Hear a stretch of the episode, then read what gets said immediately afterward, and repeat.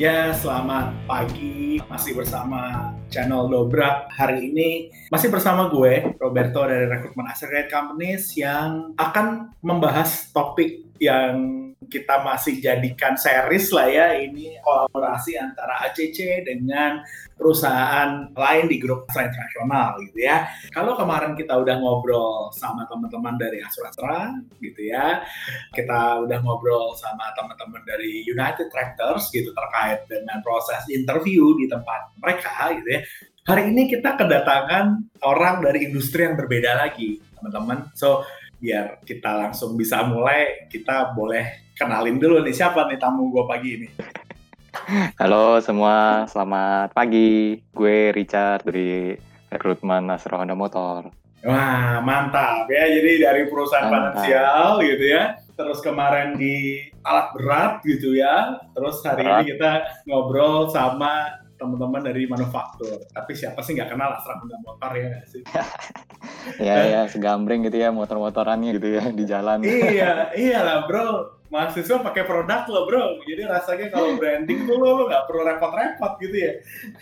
Amin. Thank you thank you thank you. iya gitu kan.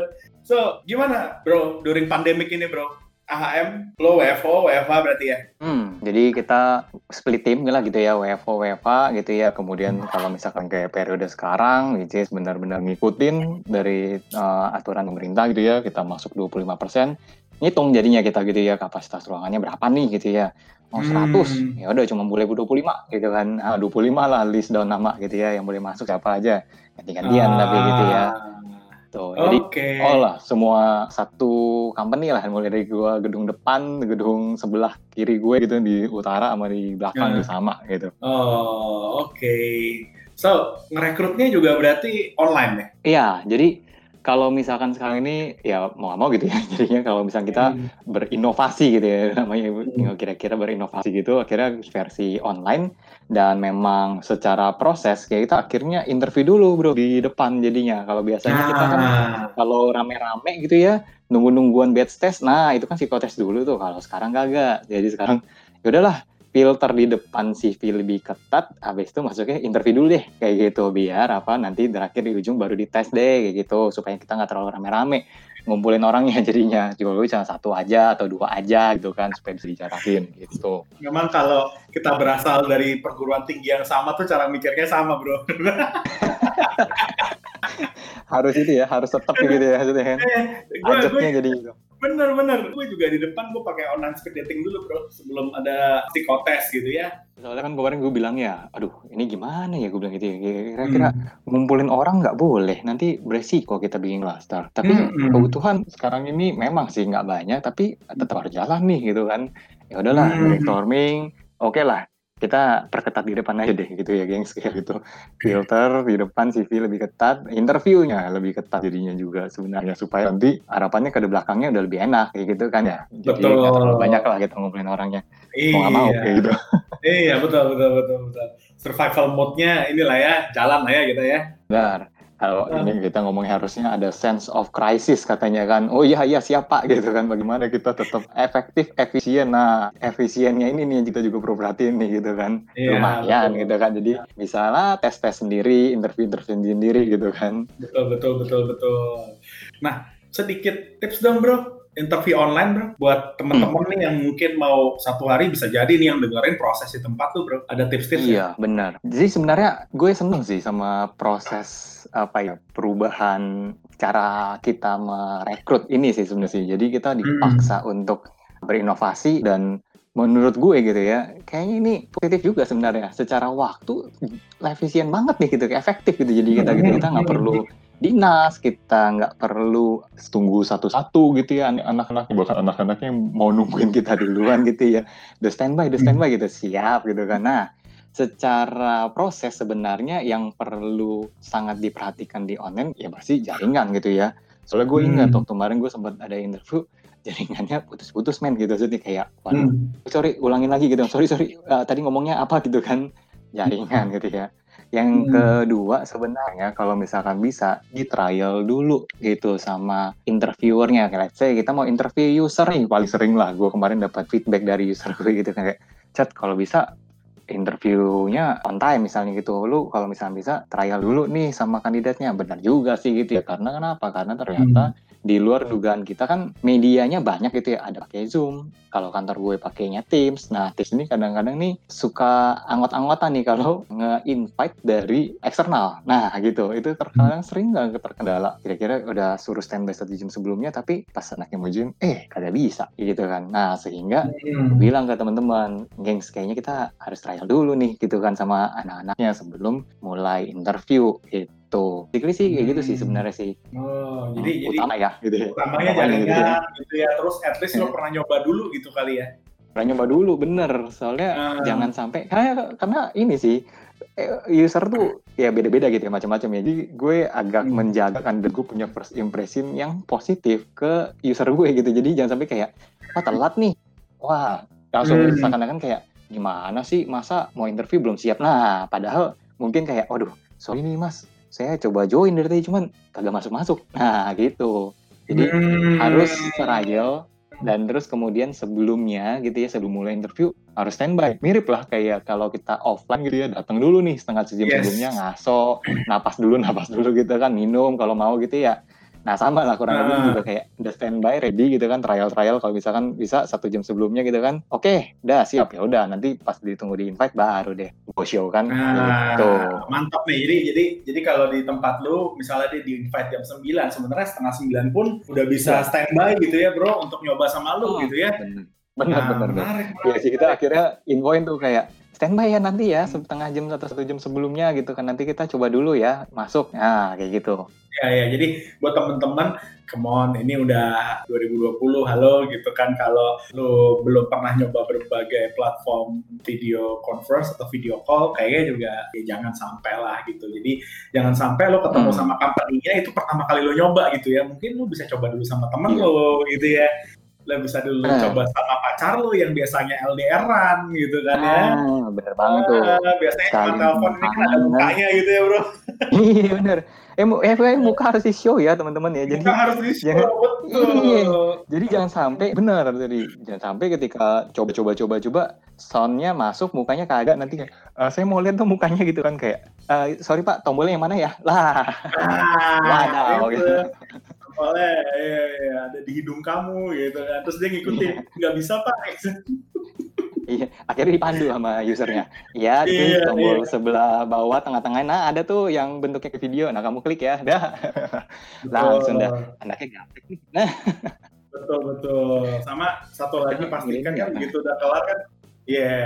begitu udah kelar kan kadang kita minta dia untuk lift gitu ya. Ah, nah, benar, benar, ada yang harus tahu juga. Dulu. boleh lift room dulu ya dari lama yeah. lama lama yeah. lift boleh ya gitu kan oh iya pak saya lupa yeah. di mana ya sebelah tombol liftnya ya ya ya ya ya benar benar so, benar benar boleh lah dicoba-coba lah button button gue juga kemarin gue ini gue trial sama Didit gue bilang kayak Didit gue jarang-jarang nih gue pakai belum pernah nih live pakai podcast ini canggih gue bilang ini gue trial trial dulu juga gitu mirip lah prosesnya nah, gue punya ya. pengalaman ini soalnya oh siap mantap so online tipsnya sederhana banget nih dari Paul Richard nih ya hmm. dia cuma ngasih tips mengenai uh, yang penting jaringan dan lo udah fasih dengan uh, teknologinya atau dengan platform. Oh. Nah, gue hal lihat tadi satu pernyataan lo yang menarik bro, karena lo tadi bilang oh menarik juga ini jadi lebih efisien, terus nggak perlu keluar-keluar ke kota-kota lain. Gini guys, gue sama Richard ini nggak pernah ketemu di Jakarta. Gue pasti ketemu sama dia, iya gak sih bro? Iya gak sih? Bro, di event-eventan jauh di sana gitu ya. Di, Makassar, di Bandung gitu. Di Bandung, di Semarang, tiba-tiba ketemu sama lu lagi gitu di Surabaya, gitu gak sih? Iya. Nah, jadi ini ya ini buat info teman-teman. Ini sejujurnya gue sama Richard ini jarang banget ketemu di Jakarta. Biasanya ketemunya di luar kota. Nah, Dan gak jarang kita ketemu di airport ya bro. Iya, yeah, padahal maksudnya satu area gitu ya kita ya, tapi jarang-jarang ketemunya juga gitu. Malah ketemunya yeah, di luar. malah di kota lain gitu. Nah, dan biasanya gue jalan sama Paul Richard ini eh, ketemu di kota-kota lain ketika kita punya event kampus hiring gitu-gitu ya. Hmm, ya, atau fair. Nah ini ini nyambung ke pertanyaan gue berikutnya kok. Gue keluar kota memang gue sasar ke kampus-kampus event-event gitu ya di kampus-kampus gitu. Nah pertanyaan gue gini, kalau di tempat lu lulusan dari kampus tertentu itu mempengaruhi penilaian atau persepsi lu nggak sih? Menarik kan? Hmm. Wah ini seru nih nih. Agak kayak semi buka kartu deh gue. Jadi kalau dengerin ya nih teman-teman yang mau masuk AHM, lu dengerin nih buka kartu. Kapan lagi deh buka kartu? Aduh, nah. ini jadi Oke okay, oke. Okay. Jawaban jujurnya adalah ada gitu ya. Adanya based on hmm. mana? Based on ya akreditasi gitu ya. Tapi teman-teman, good newsnya nih, good newsnya kita sedang bergerak memang untuk mengeliminate lah belief ini gitu ya. Karena ini mungkin belief turun temurun kita gitu ya. Maksudnya kayak yang kita mungkin karena gini karena kampus tuh banyak mas jadinya. Gue kalau kemarin ngelis down sampai kayak gue kayak ini kampus masih ada lagi nggak ya? Gue kayak kurang men gitu karena kan kalau misalnya kayak barengan Astrendosnya adalah others oh ada lagi men yang baru hmm. gitu ya. Termasuk juga hmm. jurusan gitu ya. Jadi either hmm. kampusnya atau jurusannya memang ada yang kita perhatikan misalnya kayak jurusan tertentu pre preferensinya di kampus A, jurusan tertentu di preferensinya kampus B gitu atau kampusnya sendiri sudah kita clustering misalnya gitu. Tapi ya maksudnya ada grading A, B, C-nya gitu. Tapi ya itu good news-nya adalah kita sedang bergerak nih untuk menghilangkan belief ini gitu ya bahwa kita percaya eh, orang-orang uh, ini pada umumnya ya punya kompetensi yang harusnya sama gitu ya mau di kampus mana pun gitu. Karena ya memang ada juga gitu ya maksudnya di kampus-kampus tertentu yang mungkin masuk ke grade B atau grade C kita ini dia bisa survive. Uh, bagus lagi performancenya gitu kan. Tapi kalau di current condition memang kita harus akui gue masih nih mengikuti jejak leluhur-leluhur gue gitu ya untuk memilih kampus-kampus tertentu ini. Iya, sorry to say gitu ya buat teman-teman semua, tapi berjuang gitu ya maksudnya karena menurut gue sebenarnya gini, karena ada satu proses tersendiri gitu ya untuk bisa masuk ke kampus tertentu gitu ya. Jadi harus pesan orang gitu ya, harus bermimpi besar gitu ya sebenarnya gitu kan kayak aku pengen hmm. banget nih bisa masuk kampus-kampus yang top of mind ini kayak gitu. Kalau dulu mungkin di zaman gue sudah yes. ada lah gitu ya di di yeah. sekolah gue gitu oh top of mind sekolah kita tuh A B C gitu ah biasanya ini yang nggak mungkin nggak dibidik nih sama teman-teman kita gitu di Astra Group juga gitu bahkan gitu. Betul betul betul betul. Betul. Ya artinya memang kita sebut itu dengan istilah segmentasi ya bro ya kalau di kita ya. Yes benar. Ya kan? Dan bisa jadi tiap grup Astra mungkin tiap perusahaannya gitu ya itu punya segmentasi yang berbeda-beda ya. Karena kita artinya. Kan? Secara bisnis kita juga beda gitu. Nah, lo ada saran nggak? Misalnya gini nih, misalnya gini, ini, ini pertanyaan pertanyaan eh, dan keresahan teman-teman job seeker juga gitu. gue gue sadar gue bukan dari kampus top gitu ya. Kenapa ya gue gue googling kampus gue itu nggak masuk top 10 dari segala macam. Yeah. Ini lah ya kampus gue kampus biasa tapi memang dia masuk ke kampus biasa itu memang bukan karena maunya dia juga bro memang karena memang hmm. keterbatasan gitu ya mungkin juga oh. keterbatasan waktu mungkin dia dulu nggak bisa bayar uang kuliah dan lain sebagainya. Atau memang wawasan dari keluarganya belum terbuka juga untuk kuliah di luar daerahnya kan? Bisa juga bro. Hmm, nah, betul betul. lo, dan dan orang-orang ini mereka ini sebenarnya punya potensi gitu. Atau at least mereka merasa gue punya potensi. Nah, buat orang-orang kayak begini gitu ya, rasanya potensinya ada tapi masuk ke kampus yang biasa-biasa, lu punya saran apa Jadi yang pertama adalah uh, kalau di HM gitu ya, basically liatnya banyakkan akhirnya ke track record jadinya sebenarnya. Track record ah. tuh ngapain aja sih sebenarnya selama di kampus gitu ya, ikut event apa aja, menjadi apa gitu ya, kemudian punya achievement lain nggak sih? Atau mungkin kayak, oh lu ada ikut kursus apa nggak sih di luar daripada yang uh, mungkin diajarkan kayak gitu ya? Karena itu effort kalau menurut kita gitu ya, dan itu edit value gitu jadinya. Kalau misalnya let's say contoh, contoh paling gampang banget adalah misalnya kayak teman-teman yang accounting nih misalnya gitu ya. Oh gue pengen ikut brevet A, brevet pajak A dan B misalnya gitu ya. Udah nih udah lulus nih. Dan ya secara otomatis gue sih gue nggak tahu kalau sekarang gitu tapi setelah pengetahuan gue adalah ya brevet tuh nggak nggak diajarin main di kampus gitu ya nggak di sertifikat yeah. khusus gitu kan. Itu which is lo harus secara mandiri lo apalah gitu secara sadar kayak gue mau daftar. Nah itu. Itu akhirnya kita bisa menggali banyak di sana kayak kenapa nih kalau lu mau daftar ke sana? Punya dreams apa nih? Kayak gitu. Nah itu satu nilai tambah gitu ya. Kemudian track record gitu ya. Jadi memang mungkin udah agak umum tapi gue akan main-main lagi gitu ya. Jangan cuma kuliah pulang kuliah pulang gitu ya. So, memang sih ditanya kayak ada nggak sih yang lulusnya tuh kupu-kupu? Tapi diterima. Ada tergantung dari perusahaannya. Tapi gitu ya maksudnya gue gini kayak let's say maksudnya gue kayak mungkin beberapa perusahaan kayak hanya meliriknya akademis sih gitu. Secara teorisisnya harus kuat prakteknya harus bagus gitu ya.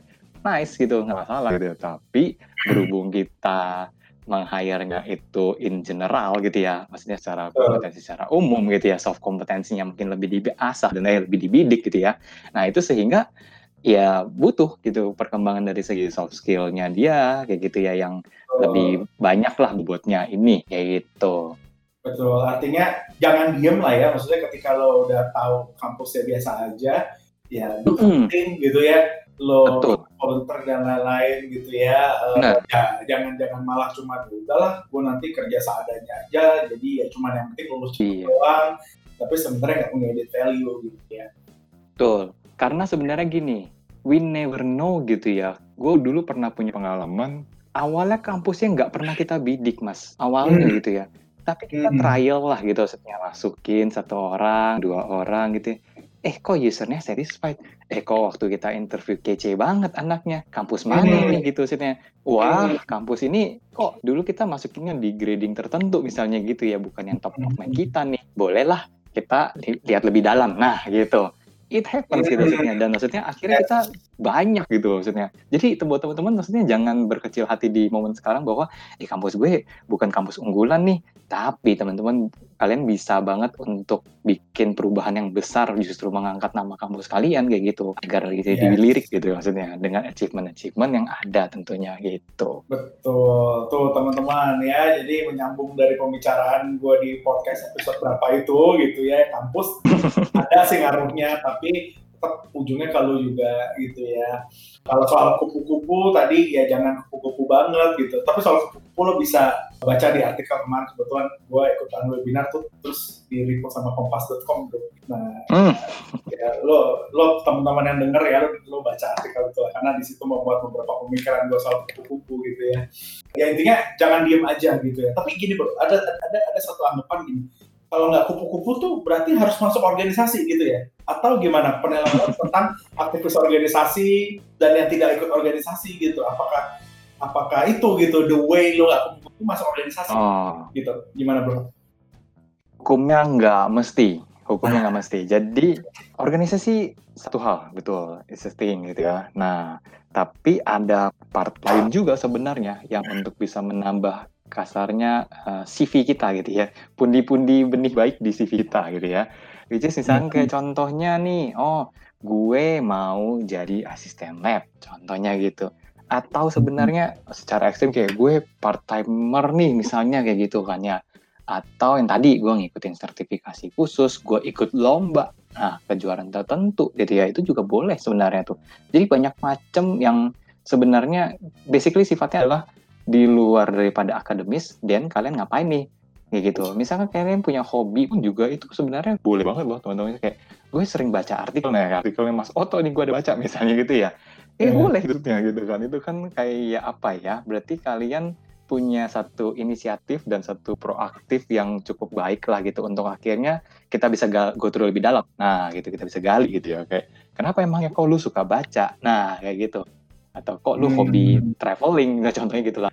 Jadi tentunya itu harus relate dengan apa yang mau kita apply gitu ya. Jadi jangan sampai juga random gitu ya. Yang suka aja. Ah gue kayak kadang-kadang kalau ah. gitu hmm, gimana ya? Suk suka aja. Atau yeah, ya hobi aja pak. gitu. Jadi yeah, yeah, yeah, yeah. jadi ngedalaminnya bagus gitu ya buat nambah editorial kita. Tapi harus clear juga nih kira-kira kenapa nih perlu kalian daftar ke perlombaan itu gitu ya? Atau kalian suka baca artikel yang dari brand tertentu misalnya kayak gitu. Berarti sebenarnya gini, reason behind your activity itu jadi sesuatu yang juga penting buat kita lihat ya. Betul. Iya iya, karena karena gue juga boro-boro activity bro. Kadang-kadang kalau kita nanya kan gini, kenapa masuk manajemen? Soalnya kayaknya bisa cepat dapat kerja aja gitu. Nah, gitu. Nah, bener banget, iya bener, bener pakai banget. Iya iya iya iya, bener bener bener. Jadi memang babak baru eh gue sih nama babak baru gitu kalau babak perkuliahan gitu ya harus udah sedikit berbeda sama mungkin zaman kita masih sekolah gitu ya jadi memang harus lebih clear gitu segala sesuatu kayak gue ngambil jurusan tertentu aja perlu dibikin bener setuju banget sih biar hmm. itu jurusan tertentu memang banyak dicari karena rumornya begitu mas. Iya kan, gue masuk kayak ini ini sering banget nih. Kenapa kamu masuk accounting? Karena semua perusahaan butuh accounting, gitu kan. itu kan sama kayak semua perusahaan butuh security lah. Apa bedanya itu? Kenapa oh, ada security aja gitu? iya, maksud gue ya, ya. Tapi tapi menarik ada ada ada poin menarik dari obrolan kita nih bahwa reason behind your choices, your activities itu jadi sesuatu yang harus dipikirkan matang-matang juga gitu ya. Oke, okay. mungkin satu pertanyaan terakhir nih, ini adalah pertanyaan khas yang biasanya dilontarkan karena jawabannya pasti khas. Tips dong, Kak Richard, yeah. gimana sih untuk menghadapi interview di AHM? Apakah ada persiapan khusus? Apakah ada kualifikasi tertentu yang mesti dipersiapkan nih sama teman-teman pencari kerja? Oh, I see. Oke. Okay. Gue akan nyambungin sama yang tadi terkait sama reason behind gitu ya. Jadi pertama-tama kalau gue nih, kalau gue mengedukasi teman-teman gue juga gitu ya bahwa sebenarnya kalau ini sebenarnya karena gue ngeliatin pola dari company-nya gitu ya bahwa user user gue punya pattern yang kurang lebih mirip lah gitu. First menurut gue adalah cari tahu dulu dong kira-kira company-nya ini apa sih gitu ya. Karena nggak sedikit loh mas hmm. yang ternyata menjawab itu uh, kulit pun tidak gitu misalnya. Jadi kadang-kadang kayak uh, kamu kenapa tertarik di AM gitu? Oh iya. oh iya. Uh, okay, okay. Soalnya soalnya anak perusahaannya Astra kak. Oh siap. Siap, siap, siap, siap. Siap. Boleh sih anak perusahaan Astra banyak ya, ada ratusan kayak gitu. Jadi sebenarnya butuh tahu kenapa sih sebenarnya akhirnya uh, pengen apply ke perusahaan ini. Apakah ada kecocokan uh, value hmm. kah atau ada punya pengalaman tertentu kan? Karena maksudnya gue suka menceritakan nih ke temen-temen gue bahwa kayak mirip lah kayak orang mau nyari pasangan gue bilang gitu ya. Apa sih harus dikenalin dulu ke bibit, bebet, bobotnya hmm. gitu ya kira-kira dia siapa gitu ya keluarga seperti apa contoh-contohnya gitu lah ya maksudnya. Ya sama gitu ya perusahaan juga gitu. Apalagi hmm. buat mereka yang benar-benar baru fresh banget nih baru bergab mau mau kerja gitu ya. Hmm. penting langkah pertama itu. Jadi gue selalu bilang langkah pertama tuh penting banget loh.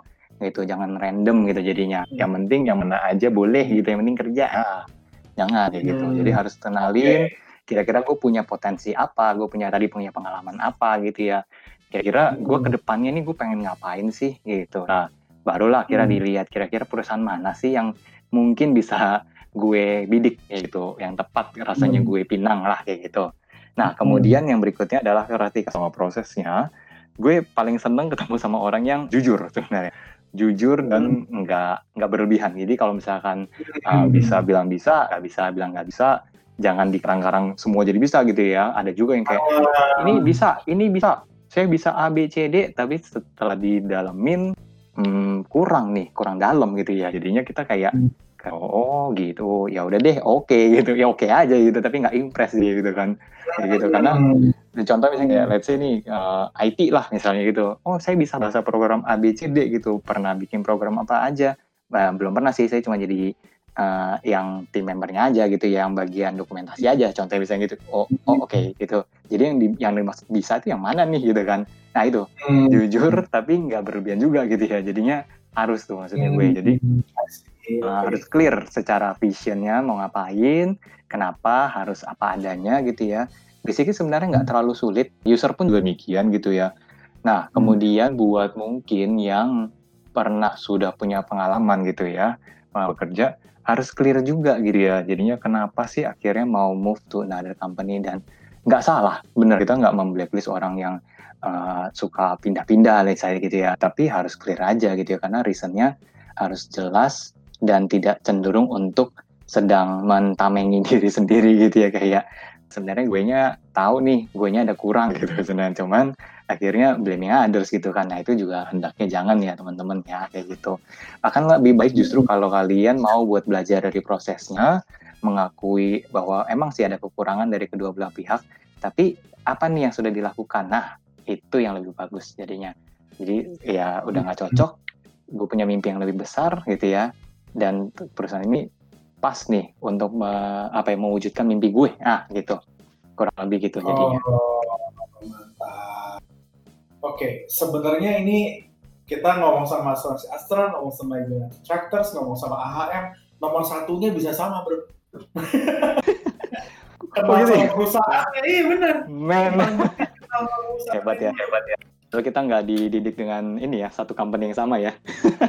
Tapi way of thinkingnya sama iya iya makanya memang memang iya sih ya rasanya nggak cukup mengenal eh, bahwa uh, kita adalah anak perusahaan Astra gitu ya maksudnya ya kan kayak lo lo juga tahu Tuh. juga mesti tahu kita bisnisnya apa gitu ya karena berbeda loh Astra Honda Motor dengan Astra iya. Motor ya bro Bener banget, iya, bener banget. Iya, iya. Jangan salah. Apalagi, apalagi nih ada yang ya itulah maksudnya kerabat kita yang Honda juga gitu yang disebutin kirain itu bro. Wah itu lebih jeng-jeng lagi kan. Wadaw gimana? Wah dia baca-baca dulu. nah iya gitu. Jadi memang teman-teman nomor satu ini jadi paling penting untuk mengenal perusahaan. Nah hmm. ini gue gue kasih lo kesempatan bro sekarang lu silahkan promo gimana nih kalau teman-teman mau kepoin AHM nah lu boleh promo hmm. ya sosial media atau apa pun biar teman-teman juga bisa yang menyimak dan jadi tahu gitu seperti apa perusahaan oke jadi sebenarnya in general silahkan teman-teman cek di websitenya kita gitu ya. Jadi in general ini lebih kepada bukan hanya khusus di bagian karirnya aja gitu ya enggak gitu ya. Jadi teman-teman boleh cek di websitenya Astra Honda Motor gitu ya, astrasriphonda.com. Nah itu nanti adalah informasi terkait sama company-nya kita in general itu ya produknya apa, produk terbarunya pun apa gitu ya. Kalau mau beli motornya juga ada presisnya silahkan gitu ya. Oh jadi jualan juga gitu ya. Nah uh, kemudian secara karirnya ada bisa dicek di Instagram gitu ya AHM underscore karir gitu itu teman-teman bisa cek ada vacant apa sih di sana atau ada activity lagi kita publish apa aja sih di sana gitu ya atau mau DM silahkan mimin-miminnya sangat fast respon gitu ya kita sudah komit ya harus fast respon ya supaya dede-dedenya nggak merasa digantungin nih siap gitu kan uh. atau misalkan kayak cek uh, lowongan pun juga ada gitu ya di rekrutmen.asastripHonda.com jadinya gitu. Itu buat teman-teman yang mau lihat vacantnya lagi ada apa sih saat ini silahkan gitu. Jadi kenalin perusahaannya, kenalin juga kira-kira nanti job desk-nya kira-kira mau seperti apa gitu ya dan update informasi di AM Karir gitu. Atau mau nanya-nanya silahkan. Seperti itu. Mantap. So, Ya, tuh udah dibantuin tipsnya apa, udah dikasih tahu juga kalau mau cari tahu perusahaannya gimana. So buat teman-teman yang dengerin dan wah kayaknya boleh nih AHM nih gitu ya lo silahkan coba ya dan nggak cuma buat teman-teman yang job seekers ya dari teman-teman yang mungkin hari ini masih kuliah boleh lo dipelajari hmm. dulu gitu kan boleh banget betul hmm. momen-momennya tuh justru kalau bisa jangan tunggu last minute gitu ya udah semester ujung baru deh mulai ketar ketir gitu kan nggak jangan jangan kayak gitu kalau bisa dari semester 3 kah semester 4 kah itu udah mulai tuh gitu. Oke. Okay. Oke sip, bro. Kalau gitu rasanya kita tutup dulu nih karena menurut gua ya. memang idenya adalah tips yang nggak terlalu banyak, jadi nggak confuse juga buat teman-teman gitu ya. Thank you banget, bro. Waktunya sama-sama. Gila ya, walaupun by distance ini. Ini gue lagi di mana, si Richard lagi di mana nih teman-teman karena memang kita kan lagi dalam suasana PSBB ya. Artinya oh. kita juga by distance, tapi senang banget ngobrol sama lo lagi bro. Udah lama kita nggak ketemu. Iya, yeah. ya. iya benar. Kapan-kapan boleh ketemu lagi kita ya. iya, ya, ya. Hopefully ini semua cepat berakhir. Gue sih pengen banget ketemu sama lo lagi di Malang gitu bro sekali-kali. Iya sih ini gitu. Iya sih kayak gue merasa ada kangennya juga sih kita keliling benar, benar, benar, benar, benar, benar. Oke, okay, so thank you banget Ko Richard dari Asra Honda Motor gitu ya. Sama-sama mudah-mudahan nanti kita bisa ketemu lagi di berbagai event gitu. Buat teman-teman yang dengar tetap kasih kasih saran ke kami gitu ya. Apakah ada hal lain keresahan lain yang mau di solve sama dobrak gitu ya? Atau teman-teman mau minta kita collab sama perusahaan Astrawana lagi gitu, silahkan komen di IG kita ACC atau masuk ke LinkedIn kita di Astra Credit Companies. Rasanya itu aja gitu ya. Thank you banget sekali lagi Richard, mudah-mudahan sukses gitu ya dan sukses uh, juga buat teman-teman semua ya. Yeah. Sip. So, gue Roberto dari Astra Credit Companies. Gue Richard dari Astra Motor. See you on next episode. Bye. Bye. Thank you.